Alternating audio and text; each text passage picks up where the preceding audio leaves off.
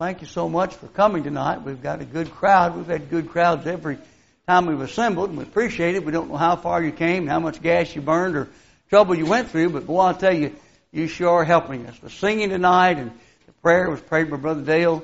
I appreciate so much everybody what you're doing. You're helping me. I don't care whether you're old or young. You're teaching me that God is important. And, and singing these songs, I tell people when I was in school, played sports, and we'd get out on the football field and sometimes be taking a terrible beating on the football field, and we'd kind of be getting discouraged, and we'd hear the crowd begin to chant something. And that would run over the field, we'd hear it echoing in our helmet and in our ear, and it would get us stirred up, and we'd move and get excited within, and we'd change the momentum of the game. Well, I'll tell you, we're cheering each other on, singing about heaven, where we're going, and what God has done for us. And we know we can't make it without Him. And so if you're here tonight, you've never obeyed the gospel, I'll tell you, I hope you'll think about that. We don't want anybody to sit in this building and hear the gospel over and over and end up coming to the end of the way and losing your soul because you couldn't see the simplicity of the gospel.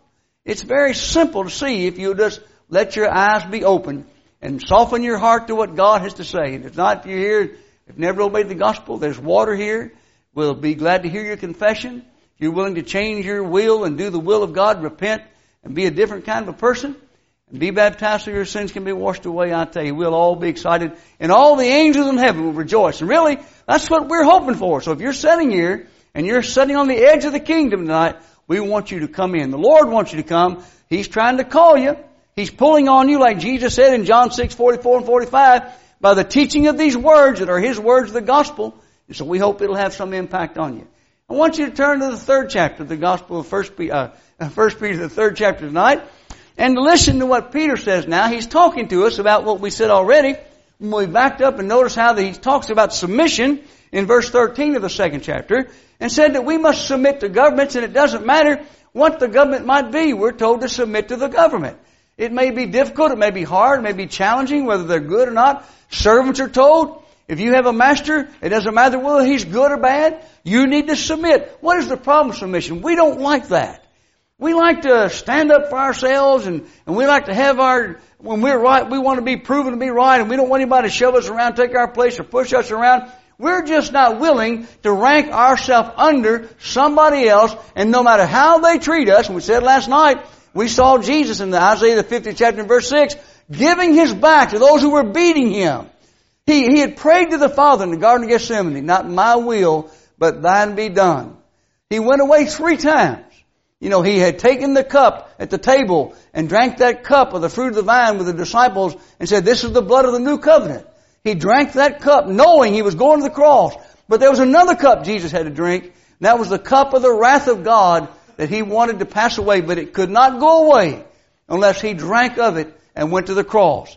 So he submitted himself even when everything was upside down and against him. He still did what the Father's will was. And so we see that in this chapter, in verse 22, where we, uh, verse 21 and 22, where he, he's our example. We should walk in his steps. And so he tells us that servants must be that way to their master. Whether your master's good or not, that's what you must do. Submit yourself. This is a universal principle. It's a principle that's not easy for us. We've noted already as we looked in the New Testament, there where we're told to submit ourselves to one another. In the fifth chapter, verse five, we find there younger is supposed to submit to the older, uh, submit to the elders that are among you. And so over and over we see these principles about all of us. All of us submit ourselves to one another. We should always look at other people and not think of ourselves that we're building a totem pole and I'm trying to get up to the top of it and I want to be able to look down on everybody else. I always tell folks when I look down on people like that, I can no longer see you because I got bifocals on. I got to keep my nose down so I can see people, and I got to remember I'm not above anybody, and I need to try my best to take whatever whatever value I've got and use it to lift everybody else up and to strengthen and to help them. And so here Peter's going to talk now about another arena where we find the same problem about somebody learning the value of submission. Listen to what's said in verse 1 of the third chapter.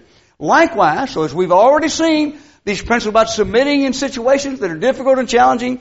Likewise, ye wives, be in subjection to your own husband, that if any obey not the word, they may also without the word be won by the conversation or the behavior of the wife. Now notice what God is telling wives here. Here's a woman, now we don't know how she got in this situation. Was she not a Christian, married to some man? She became a Christian. We don't know how she got in the situation she's in. But she's married to a man that has not obeyed the Word of God, and he doesn't seem to have any interest in it. So now what should this woman do? There was a lady that lived in Madison several years, and I was, I, I tried to, I worked for her husband for a while and first moved there. I tried to get him. He started coming to church, and I started talking to him some, and uh, I kept talking to him, and he kept coming, and and I noticed he just had some resistance about obeying the gospel. And so uh, I couldn't figure out what it was. And so I said, Mary, what in the world? I said, Harry seemed like he, he comes, he's interested, and he seemed like he enjoys what's going on, but something's holding him back. And she said, well, Gary, I just can't keep my mouth shut. She said, uh, uh, when Sunday morning, if he gets up, if he acts like he's not going to come, I start nagging at him and start fussing at him and trying to get him to come. And so uh, he gets aggravated, and so we get in the car, we're in a fuss, and sometimes he'll, he'll come, sometimes he doesn't want to come. And so she said, I just can't keep my mouth shut. And see, when I want something, I just nag and nag and nag after him. I said, uh, she said, I want to convert my husband. I said, Mary, I do too. She said, what can we do? I said, we're going to team up together.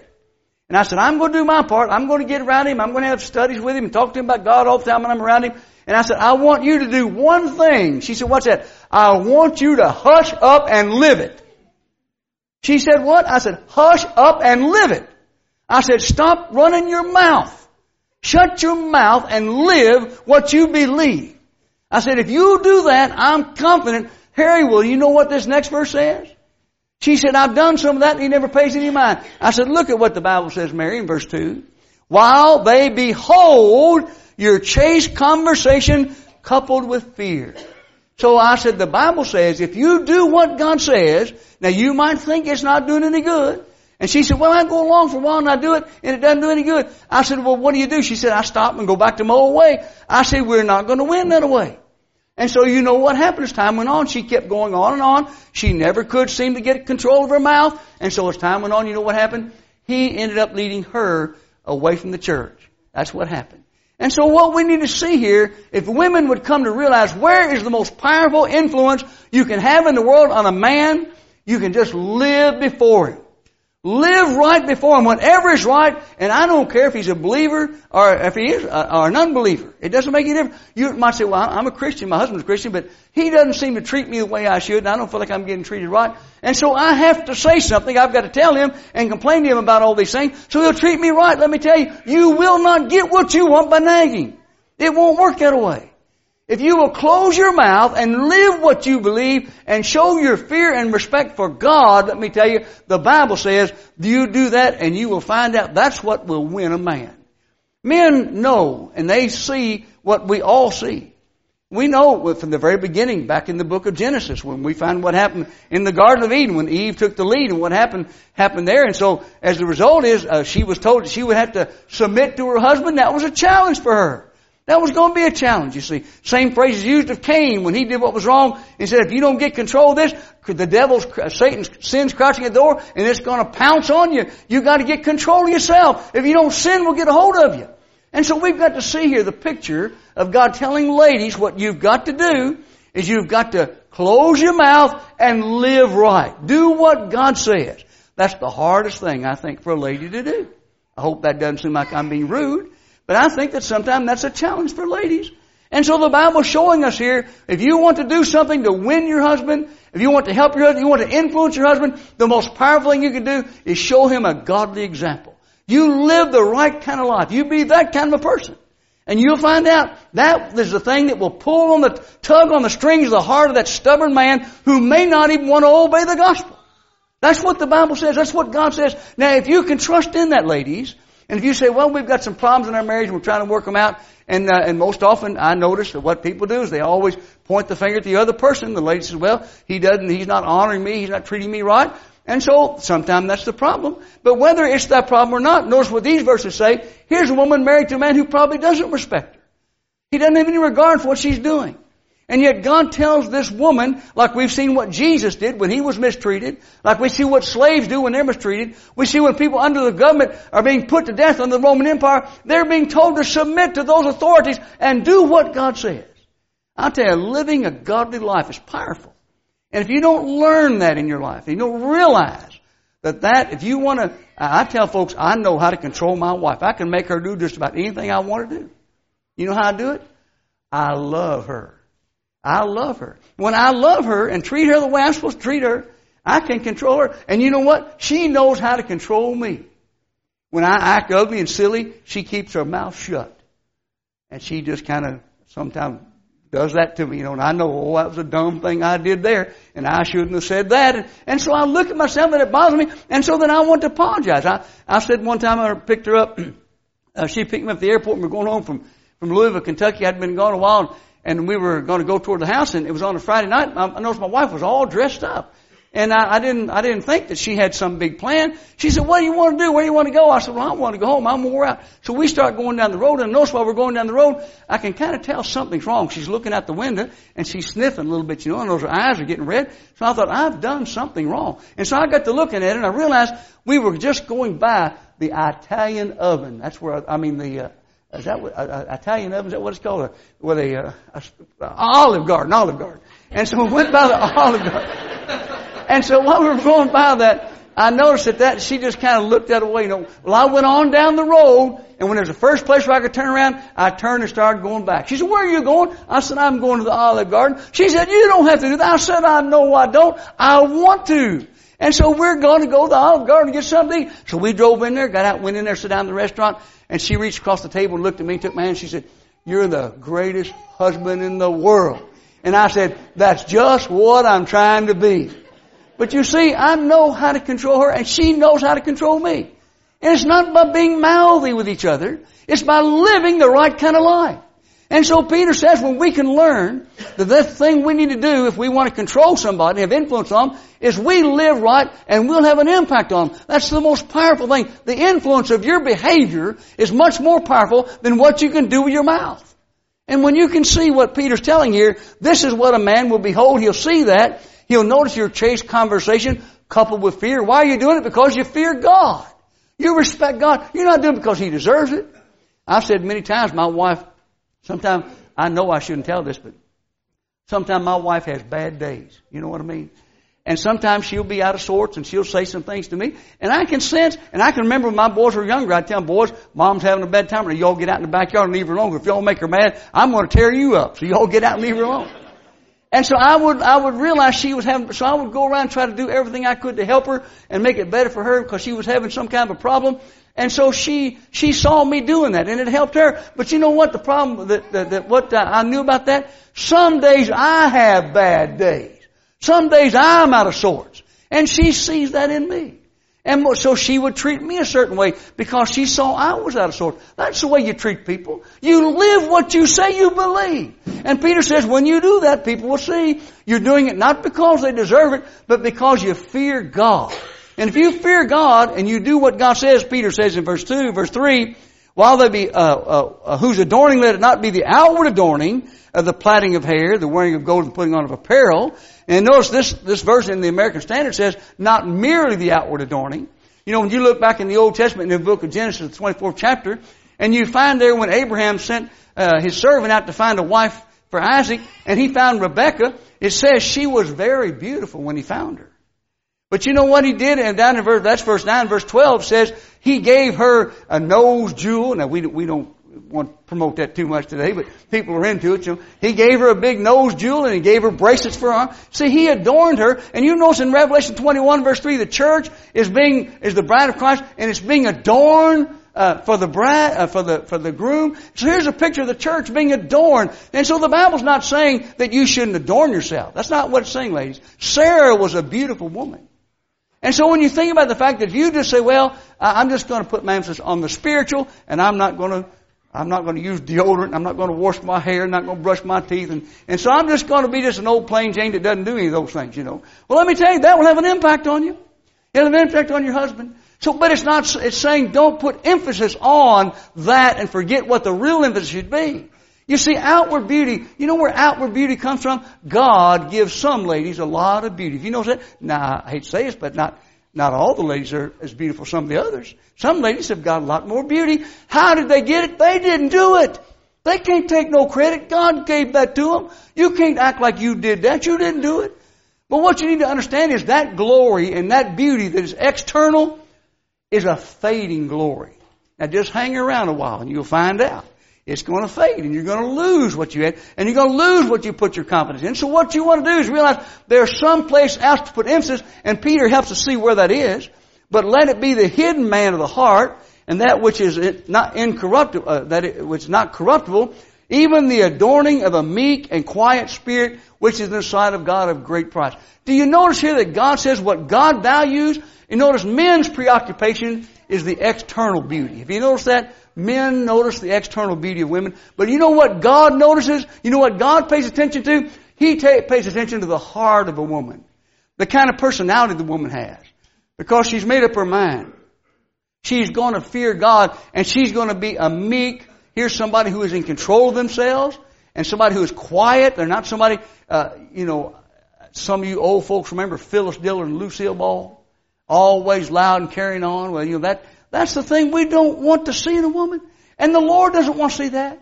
The Lord values a woman that is controlled and she watches herself and she controls herself. She doesn't let herself go and just fly off the handle and just let her mouth run. She doesn't do that. This is of great value, notice, in the sight of God. This is what God honors and God values. So if you want to be a godly woman, and you want to be a, a woman has something great value in God's sight, then you get control of yourself. You control yourself and behave yourself and show that you have a beauty that is inside and that beauty, my friend, it will not fade and it will not tarnish. As a matter of fact, if you notice women that way, it gets brighter as they go and they might be an old plain Jane. But women like that draw attention. I notice them everywhere I go. Those women really have beauty because they're taking the thing that really matters, you see, and becoming what God wants them to be. And I'll tell you, that's a challenge. Think about trying to be meek and quiet in the world we live in. We're, the world is aggressive today. And you've got to defend yourself and stand up for your right and something is wrong, you've got to let it be known. No! No! The Bible says this is what a woman should be. This is what God, t- even to a woman who's married to somebody who's probably not treating her right. That's what these verses are talking about. A woman whose husband is not probably being fair and equitable with her. He's not being the kind of man he ought to be. But now notice he says something else about that. He says in verse 5, For after this manner, in old time, holy women also who trusted in God adorned themselves, being in subjection unto their own husband. Notice here were women in, in times, old time, looking back in the Old Testament, and what did those women do? They put their trust in God. They relied upon what God said. They put their trust in God and they adorned themselves in, the kind of manner that God demanded these women to do, being in subjection unto their own husband, even as Sarah obeyed, that word literally means to pay attention to or to be submissive to.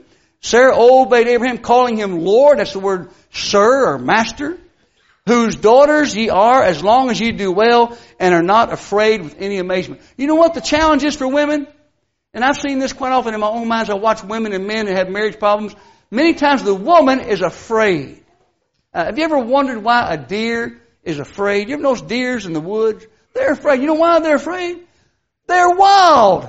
They're wild. If you, my, my daddy, when I was a boy, we, we had a deer that got hit by a car. We brought it in, doctored up, brought it in the house. And I know you shouldn't have brought the deer, uh, deer in the house, but it became a pet, stayed in the house. And it be, it just follows down the barn every winter. It's like a dog, just follows around. It was no longer afraid. It, it, it was under control and tamed. And so it wasn't afraid of losing or being in some way threatened in some way. And so if you get control of yourself and tame yourself down and see there's nothing to be afraid of, and don't be afraid, say, well, I'm afraid if I do that, he'll take advantage of me to do this. Don't you worry about that. Don't you be afraid. You do what God says. If you want to have influence and be the kind of person you should be, and find out what great influence you really have, you know, you look at the Proverbs and it shows when a woman doesn't do what she does, it's painting a terrible picture of a woman because she doesn't do what she should. But when a woman does, in Proverbs 31, you see the great influence and the great impact because this woman has got herself involved in doing what God wants her to do. And so he tells us here, these women of old, just like Sarah, I've told this story about this phrase, Lord. I was in uh, Indiana years ago preaching this sermon many years ago, uh, this text, and uh, uh, I got back to the back and there was a man I could tell he was one of these kind of guys. He always wanted to put his thumb down on his wife and get his heel up on her throat, make sure she didn't get any, any room, any space. He was watching every move she made, you know, trying to hold her down. And so he was standing by me and she started coming up toward us. And she said, now, he said, now honey, did you hear the preacher tonight? And she said, yes, honey, I heard the preacher. He said, well, now he said you're supposed to call me Lord. And you know, she kind of walked up there and she said, I know, I heard him say that, honey. And she said, when you act like one, I'll call you one. Well, but I'm going to tell you something about that. There needs to be some respectability. If you want to be uh, respected, you've got to act respectable. But let me tell you, whether the husband does or not, ladies, that does not change what this is saying to you. You still need to see this is what God demands of you. I know it sounds unfair. I know it sounds unkind, but I want you to know that submission is universal. You're not some second class citizen. When you see, when you go through the Bible, see all the things that God has said in the Genesis account when man made the man and woman in Genesis 2 and, and uh, Genesis 2 and verse uh, 16 when he made the man and the woman and made them and put the image, God stamped them with his image and made them his own image. He made them to be like God. And then we find in the second chapter, Genesis verse 7, He made them out of dust. So that means they didn't, they weren't just in the image of God. They also were physical and fleshly and they had that part of their nature. And so we see what made them significant was in the image of God and they had this dust and they were going to return to it, the Bible says. And then we find in the second chapter they got married. This marriage scene where God puts Adam to sleep. He looks around, sees all the animals. There wasn't anything there for him. And so when he realized that, God put him to sleep and he, he took the rib from Adam, and I've often said, you think about that, men, why are women so different from us? We're made from dirt, and they're made from a rib. There's something different about our makeup. And if you don't know that, hang around a while. I, I like to tell the story about going into a store years ago and finding a book. It's about that thick, and the name of it was All I Know About Women After 50 Years. Now, I was probably about 20 years old. I said, I got to have that book. I went over and grabbed that thing up, and I fanned through it, and I, I noticed every page was blank in it. I thought, well, what in the world? I said, I got to go up to the counter and tell the old boy get one out and get the pages in it, you know. So I went up there and I said, sir, I want to buy this book, but there, there, there's nothing in it. And the old boy said, son, you sure are naive, aren't you? I said, what do you mean? He said, the old boy's trying to tell you after 50 years, you won't know anything about a woman. He said, you can't figure them out. Well, I'm going to tell you, my wife is like an elusive butterfly. By the time I think I've got her, she's moved off somewhere else, you know. And I'm trying to figure out now what's happening. And then something else happens. She's over there for a while. And I love that about her. I love that about women. They, they are a mystery to men. And you know what our job is? We're going to see in a moment. What, what Proverbs 24 verses 3 and 4 says? By wisdom a house is built, understanding it's established, and knowledge all the rooms are filled with pleasant and precious riches. You know what that means? These three terms, wisdom, knowledge, understanding, are levels of learning. You know what you should do to your wife, men and ladies, what you should do to your husband? You should make them your study project. You should be studying them all the time, watching them and learning from them. And when you talk to them, look at them. Don't look at the television or read the newspaper. When you're talking to somebody, look at them because you're probably doing something to hurt them. So you want to gain knowledge all the time and you want to then have understanding, which is comprehension of it. And then you want to have wisdom. And I, I tell this story about years ago. My wife, her brother, uh, who was uh, next to her in, the, in a line of nine children. Uh, he had a defective heart when he was born, and so he had to go through several open heart surgeries. And on my 33rd birthday, he died. And it just took my wife away. She lived in the projects. They had nine kids in there. Her and Mike shared a room until they were about nine or ten years old. And so when Mike died, it just killed Diane. And so we went back to Madison, and I would notice that I'd be, it'd be lunchtime, and I'd look around, I couldn't find Diane. I'd go out look in the yard. She wasn't out in the yard. She wasn't outside. I, I, I couldn't find her. I'd go back in the bedroom and all the lights were off and she was back in the bedroom and I'd go in there and turn the lights on and she'd be rubbing on the, on the furniture like she was dusting the furniture. Now I'm not very smart, but I know you don't dust furniture in the dark. So I thought something's going on here. So I turned the lights on. I take hold of her hand. I said, Shugi, what's the matter? What's going on, baby girl? And she said, I'm thinking about Mike. I said, why don't you pack a couple of bags up and go down to your mama's and stay a couple of days with your mama and, and work through that and see if that'll help you a little bit. Maybe that'll give you some strength. So she'd go down there, she'd stay a couple of days, she'd come back, she'd be okay. And she'd go along for about two three months, and then it would come back on her again. And so I, I, I know she'd be back here in the dark dusting again. And you know, I've said what most men would have done. Most men would have been, when it's lunchtime, you know men say, where's my wife and I'm hungry? And they go back and say, get out here and give me something to eat. That's all men think about. I want some work out of you. I want you to make me something to eat and clean the dishes and clean my clothes. And that's what I, I say those, those guys I meet in the third world country when they talk about getting a wife, they're looking for a woman who can, who's pretty husky and can run pretty fast and carry buckets of water. And, and I said, you know what? You ought to marry a mule, old buddy. That's all you want, a mule out of a woman. You want somebody to work to death.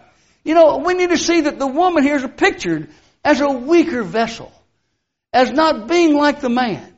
And when the writer here tells us about this picture of how what men should be when they study their wife and then have the wisdom to know what is right, you know, wisdom is the ability to look at what you have and then to make some good sense so you can do some good with it. Some people have knowledge of the Bible. They don't have wisdom on it. They beat everybody up with it. And they never convert anybody. We need to know what the Bible says, comprehend what it says, and have the wisdom to know how to do something with it. And so, when I helped Diane get through that problem, I, I learned as time went on that we were in our house, we were working, remodeling this house we lived in in Louisville, and I went and bought some four by uh, 12 foot sheets of drywall, uh, pretty thick stuff. And I said, baby girl, we're going to put this drywall up in the ceiling. We had a ceiling like that over there.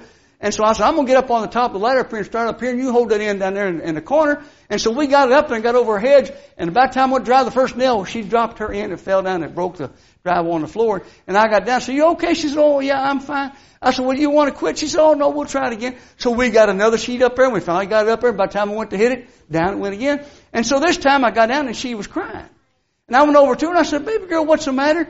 And, and, and I got hold of her arm. She came up there by me and I, told, I was holding her arm and I was going like that. I said, what's the matter, baby girl? And I started doing that and I, I, I thought, well, I see what the trouble is. I didn't marry a mule. She's not like me, you see. When we can learn, my wife can't do what I, have you noticed why men and women, I, I thought this year when I watched the Olympics, I thought it looked like some of those guys, uh, women from other countries looked to me like somebody got mixed up on what side of the fence they were on. Did you all notice that in the Olympics? Sometimes people get mixed up about where they are.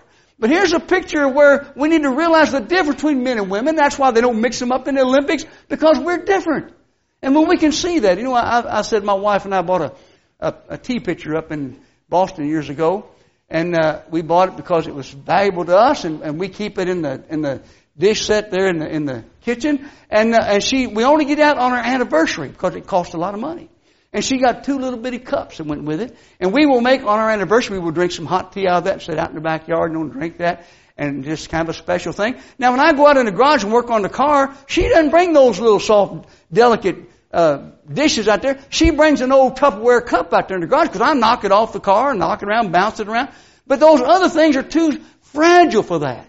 If men can learn that women are fragile, and we need to handle them that way and think about that and realize we can hurt them and break their heart and do things that they just can't ever get over.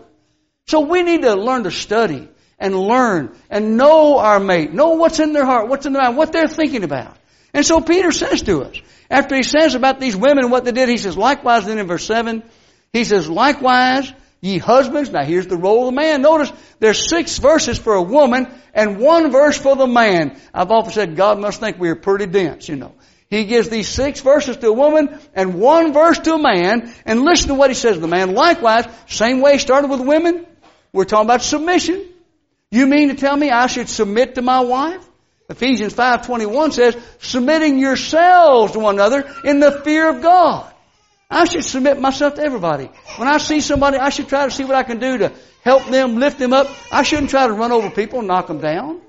I should try to see how I can lift other people up and be concerned about them more than I'm concerned about me to determine I'm going to love God first, I'm going to love other people first. That means I'm going to put you before me. I'm going to put God before you and I'm going to put you before me and it's because I've made my mind up to do it. And I do it because I fear God. Not because people deserve it. Most often the people you have to lift up and think about above you are people who are trying to abuse you. People are trying to misuse you in some way. Just like in this, in the text we're looking at here. But notice, it says, likewise, ye husbands, dwell with them according to knowledge. Now there you go.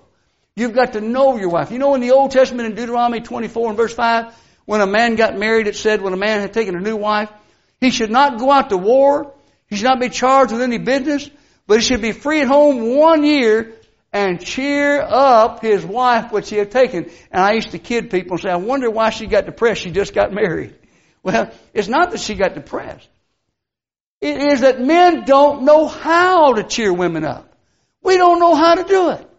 And so what we've got to do, and the Old Testament showed, if you spend the first year, I tell young people getting married, if you spend the first year of your marriage figuring out how to make each other happy the first year, you always make sure the other person's bowl's filled up first. You make sure they've got what they want first. When, when they, when I, I tell folks when I got married, I decided I was just going to do a lot of things like that. When my wife would watch television, we had some boys come along, and we'd be sitting in the house, one day we'd come in the house and we're watching a football game and uh, the boys were sitting there on the floor. We'd eaten popcorn and Coca-Cola, and it was corn and cans all around the floor, and their shoes off and all around. My wife came in there with a vacuum cleaner. We were watching the ball game, and she was running the vacuum. I was laying up on the floor, my hand up on my uh, arm like that. Well, she hit me with a vacuum cleaner.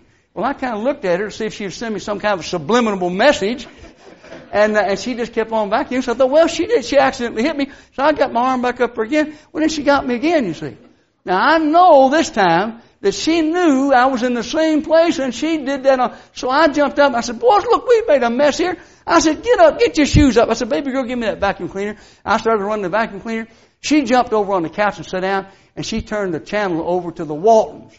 And she started watching the Waltons. Well, we cleaned it up. We got back on the floor and said, okay, dad, turn the television. I said, no, son. I said, in this house, we watch what mom wants to watch. Said, oh, come on, dad. I said, no, no, leave it alone. Mom wants to watch the Waltons. We're going to watch the Waltons. She sat there for about four or five minutes and she looked at me and she smiled real big and she went back over to the ball game. But you see, I sent her a message and she sent me a message. You see what I'm saying? Uh, I knew that she would do because she loves me. And she knew if I want to, I'd watch that. And I've said when I got married, I couldn't stand musicals. But now you know what I love to watch all the time? My wife always had, she gets them, and we sit and watch musicals all, I love them now because she loved them.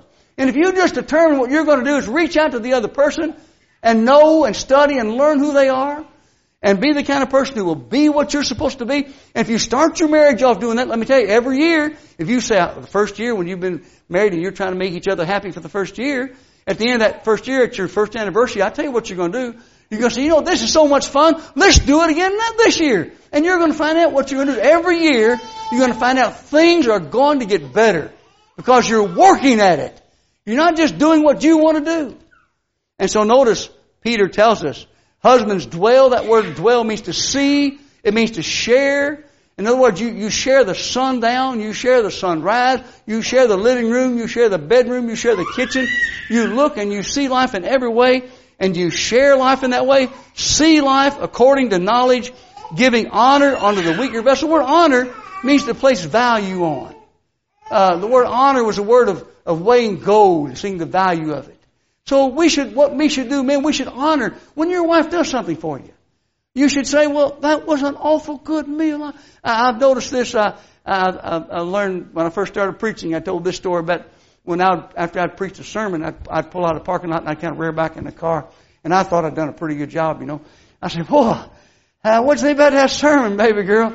And she said, oh, that was mighty good. You did a good job. And then we'd go home and she'd make dinner. And we get through eating dinner. She'd scoot the chair out from, from where she was sitting. She'd put her feet up in my chair and she'd go, ah. I said, oh, that was a good meal, baby girl. You did a good job. You see what I was doing? She was seeing what I needed. And then I'll just tell you what she did one time. I pulled out of there and I turned like that and I said, what'd you think, baby girl? I said, she said, well, I don't know. I said, well, there sure are an awful lot of good gospel preachers in the world. She said, yeah, but there's one less than you think. Sometimes you've got to have some true advice, you know. But here's a picture of people being told. Being told what to do and how to treat each other. And if it's right or wrong, whether you're being fairly treated or not, this is what you do. This is how you influence people to do what is right. And so the husband is to dwell with her, giving honor, place value on her, let her know. Uh, research has proven that women many times think about themselves, but what their husband thinks about them. If you run her down all the time, she's going to feel run down.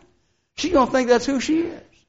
And so give honor unto the wife as unto the weaker vessel, as being heirs together of the grace of life, that your prayers be not hindered. So here's a way to how, how can you enjoy the grace and the goodness and the kindness of what God has done in life. You do what the Bible says, and you do it, notice why, so that your prayers won't be hindered. Let me tell you what happened to me when I first obeyed the gospel, and my wife had obeyed the gospel shortly after that.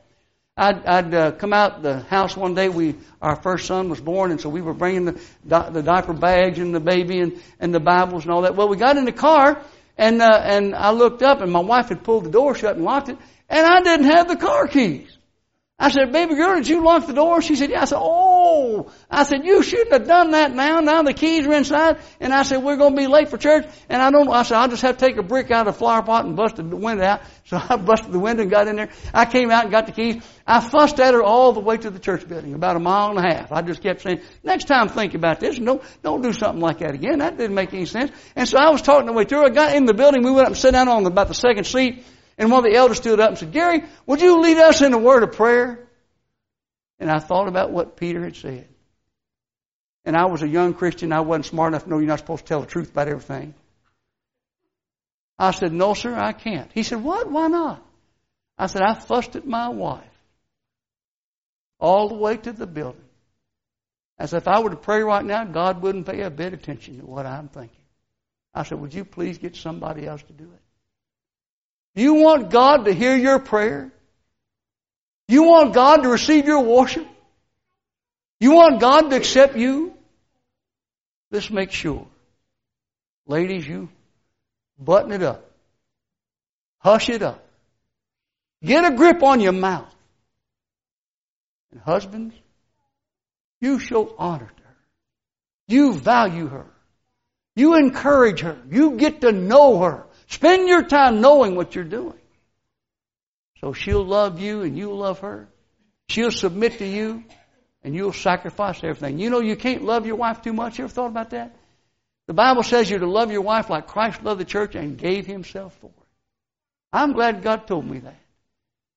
I always work on that. I want to love my wife the way Christ loved the church. If you're here tonight, my friend, can you see how the Lord loved the church? He used the marriage as a picture to show us the relationship between the church and us today. We can, we can look at in this picture we just saw and see it's a picture of how Jesus feels about the church. We are supposed to be loyal to Him and He's supposed to be the one who loves us and demonstrate that and He's done that now. We need to submit to what He has to say. If you're here tonight and you've never obeyed the gospel, you're not submitting to the Lord. We need to submit to Him in everything. That's what the wife's told to do. If you're not, need to respond in any way once He comes. We'll sing the song.